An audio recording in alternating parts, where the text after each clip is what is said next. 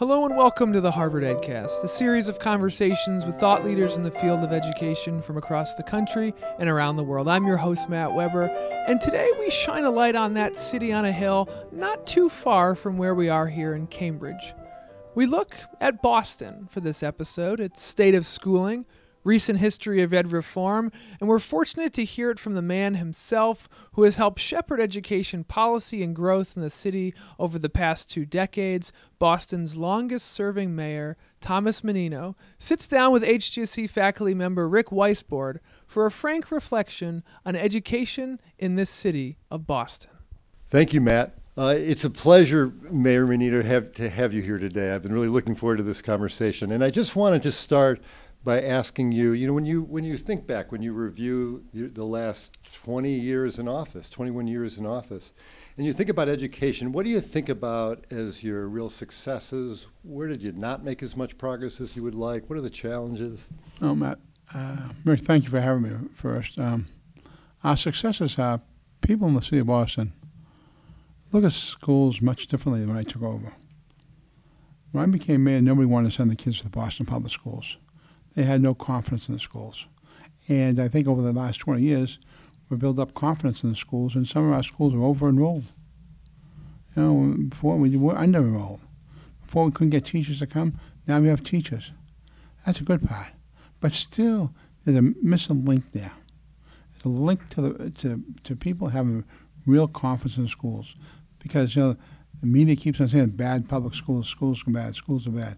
Well, I tell you something, they're good schools. They should get more credit than they do. But things we could do differently is we need the teachers union to work with us. We need longer school days. I'm not going to bash the teachers union. We need longer school days. We need support systems for these kids. That's some of the things we got to do. We haven't done. We have all these programs out there, but how do they really affect kids' lives? Yeah, great. So when you just just to stop on the teachers union for a minute, um, I just would be interested in your your your work with the teachers union, where you feel like you made progress, where you where you feel like you could have done. Well, uh, when I first became mayor in 1994, 95, I think it was, and we got pilot schools out of the teachers union. That was a breakthrough. Uh, Ed Doherty was the president then. He was a little progressive, and he worked with us on it. Um, that was the uh, last real progressive piece we got dealing with the unions. Any other reforms we got, we had to go to the legislature and get the reforms flexibility in hiring teachers, flexibility in, in hours of school. We had to go. The teachers union was not was not flexible. You know, I want extra hours for uh, kids to go to school. Well, teacher union says you have to pay us X amount of dollars for th- three quarters of an hour. You know, right now we have the shortest school day in America, six and a half hours. Kids go to school in Boston. Other place eight hours. And the thing is, we, they have to be coming to the 21st century. They have to. But you look at then we have the in, in, in district charters, which don't work by the union rules. Look how successful they are. Because they have no rules, they work, they have longer school days, and the teachers are so energetic in those schools. It's amazing. So, so this is a good transition to another topic I wanted to, to raise with you, which is charter schools. Um, would you like to see more charters in Boston, more in district charters like pilot schools, more different types of schools? What's your thinking about this? Well, my, my thoughts are I'd like to see more in district charter because for a simple reason. Charter schools educate, I have a couple of grandkids in charter schools. They educate the kids, but they don't take every kid. They don't take special needs kids and English learners. Until charter schools take all those kids, I can't be a supporter of them. They discriminate against those kids. We take in every kid. In, our, in district charters, we take every kid also. That's what I, we have to do. You can't, you can't have the cream of the crop. You can't say in April, oh, the kid, this student's failing, Johnny's failing. We'll send him back to the Boston Public Schools. That's the way it should work. They should be committed to that kid, and that's what they do. It's about numbers once again. It's not about the individual, it's about numbers. And that's so unfortunate. I, I'd like to see more in district charter. You know, we have a couple in district charter right now that uh, the Gavin, so the Up Academy, and uh, Orchard Gardens. So we have some great in-district schools, in-district charters now working. But the legislature has to get beyond this, you know, wrangling around. We've had a piece of legislation up there for a year. Hasn't get done. It won't get done. Oh, because it, they're afraid. What are they afraid of? It's about the future. It's about our kids. So you think it's not fair to the kids, in a sense, it's not fair to the regular public schools either, that they don't have to take all the full range of kids? No, I, I, I think it's discriminatory. I really do. I think it's discriminating against uh, the, the classes, and um, I can never understand why nobody. You have all kinds of lawsuits out there. Why has never ever sued them for discriminating? Because they do some, you know, they do some tricks with that, but they don't take all the kids, and that's my problem. So when you think about the, you know the different parts of, of education, when you think about preschool, elementary school, high school, community colleges, are, are there areas where you feel like the city's really made a lot of progress, and other areas where you feel a lot of work, more work needs to be done? Um, more work has to be done. We've, uh, you know, we did all day kindergarten, which helped get kids ready to go to school. I mean, past, we had a half day kindergarten, that was all, and um, that didn't work, but the um, that worked out well um, to get kids ready for school. Can we do more? Yeah, we have to. You have to set a better foundation for these kids when they go to school. You know, the first few years of their lives, what happens with them? You know, K to three, I think it is, K to five. That's the most important years. Big foundation of uh, vocabulary, and that that gets them to school and they get off to a good start. But if a kid doesn't have a good vocabulary and can't uh, read, he's not going anywhere. I just say that uh, it's difficult. The other thing is, in Boston alone, look at the different languages that are spoken in our classrooms. That's a challenge also. How do we address that? We have a newcomer school in uh, in Dorchester, I believe it is, that works with the kids coming from other countries. It works out well. But it's a complex issue. It it's going to be solved overnight, but you got to get serious about it. You got to be real serious, and you're willing to take a hit on it. You know, in education, I was willing to take all kinds of hits because of the future of our city. So I'm, I, I'm just interested now when you say you, you took you need to take some hits. What kind of what kind of hits do you take about about this one? Well, the, just the hits from the unions. I mean, you know, um, I'm anti-union. I want to make teachers work uh, uh, 24 hours a day, and um, you know, they accuse me of uh, not having. Uh, they always come with this pho- the phony excuse. Um, you know, books in the classroom. Well, we get books in the classroom, but they always come with the idea they don't have them. They don't chalk for the chalkboard. I mean, just you know, crazy things. I mean, stupidity. I mean, they don't talk about Johnny here who might need some extra help or Mary who has some other issues. They Never tell you that. They always tell you the, the menial thing, uh, books, uh, chalkboard, and stuff like that. You know, that's what the, that's what the union does. It's so, so unfortunate. So, you know, we, we have all these, the Boston Public Schools have all these different community partners of, of many kinds. So the universities are partners, sometimes they're corporate partners. I just wondered if you have, if you have thoughts about how the universities, corporations, some of these outside partners, the role they're currently playing, how they might play a more effective role in education. I've I've thought I've done a lot of thoughts about uh, partnerships we have in the city, and I wonder how effective they are. Uh, everybody tells me every time I go to a place, they give me a business card. I'm involved with these, these schools and this school, this school, and I say to myself, "Geez, all these people involved in the schools, why don't we have every kid going to uh, college? Um, how is that money used? Who tracks it? What's the benchmarks?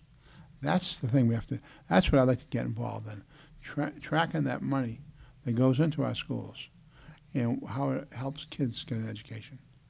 I think sometimes money sent to a school goes to the administration, never gets down to the classroom, never gets to uh, the learning tools we need for these kids. It stays upstairs. You know, and it's, it's you know, uh, hundreds of uh, businesses who give to Boston's public schools. Hundreds. But, you know, why, if that's the many, you have 130 schools.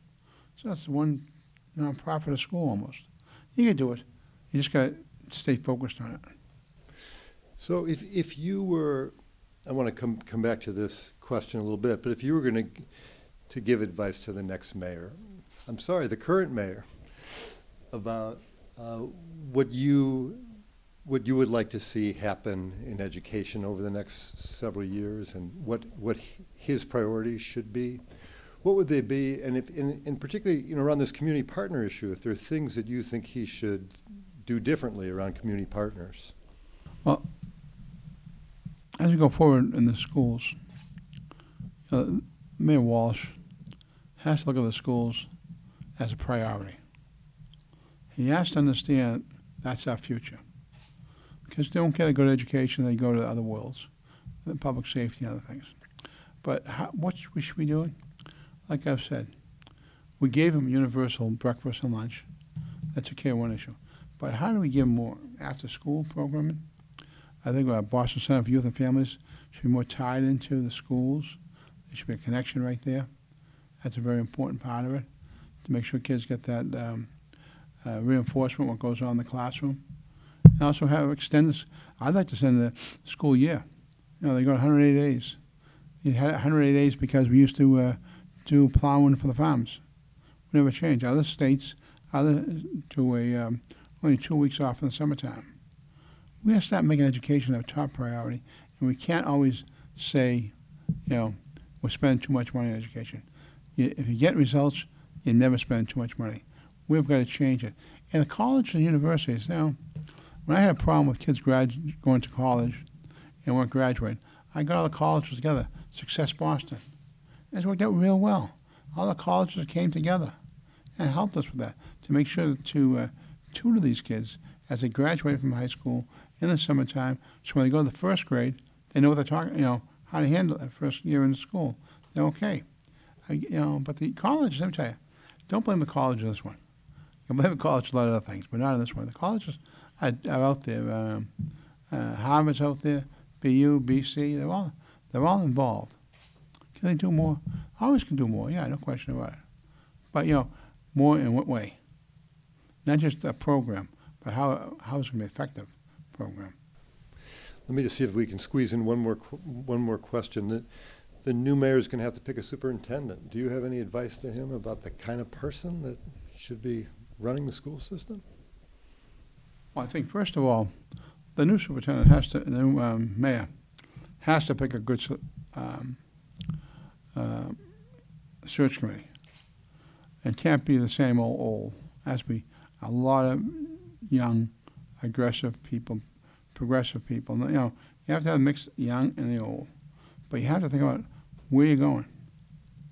What, you know, if I'm looking for a new superintendent, a person who can continue to move the city forward, the city's in one plateau, what's the next plateau it goes to? And how do we get there? And how do we um, be able to withstand the pressures of the special interest groups who are always out there in schools? Mine's most important, mine's mo- most important. How do you do that? The new superintendent's job is going to be, um, I mean, Kelly Johnson set it up. Now it's uh, the new person will have to follow in her footsteps, and it's going to be difficult because um, uh, she went to every community meeting. The new superintendent also is going to have uh, the new assignment plan to deal with. That's going to be a major transition in the Boston Public Schools. We're going to have to walk to school. We, ne- you know, we, since 72, 73, we had buses which tore our city apart, and now we're going to walk to school. What a transition that's going to be for the uh, new superintendent. He's going to have to deal with that. He's going to have to be able to attract a good team around him, too. A team around him is very important.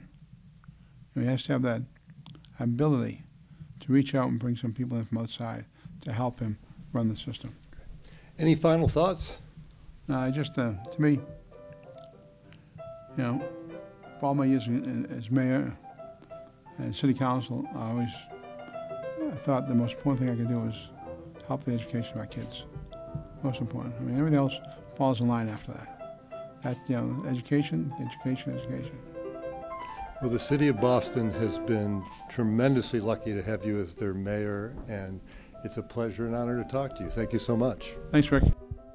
This has been the Harvard EdCast, a production of the Harvard Graduate School of Education. I'm your host, Matt Weber. Thank you kindly for listening. The Harvard Graduate School of Education, working at the nexus of practice, policy, and research.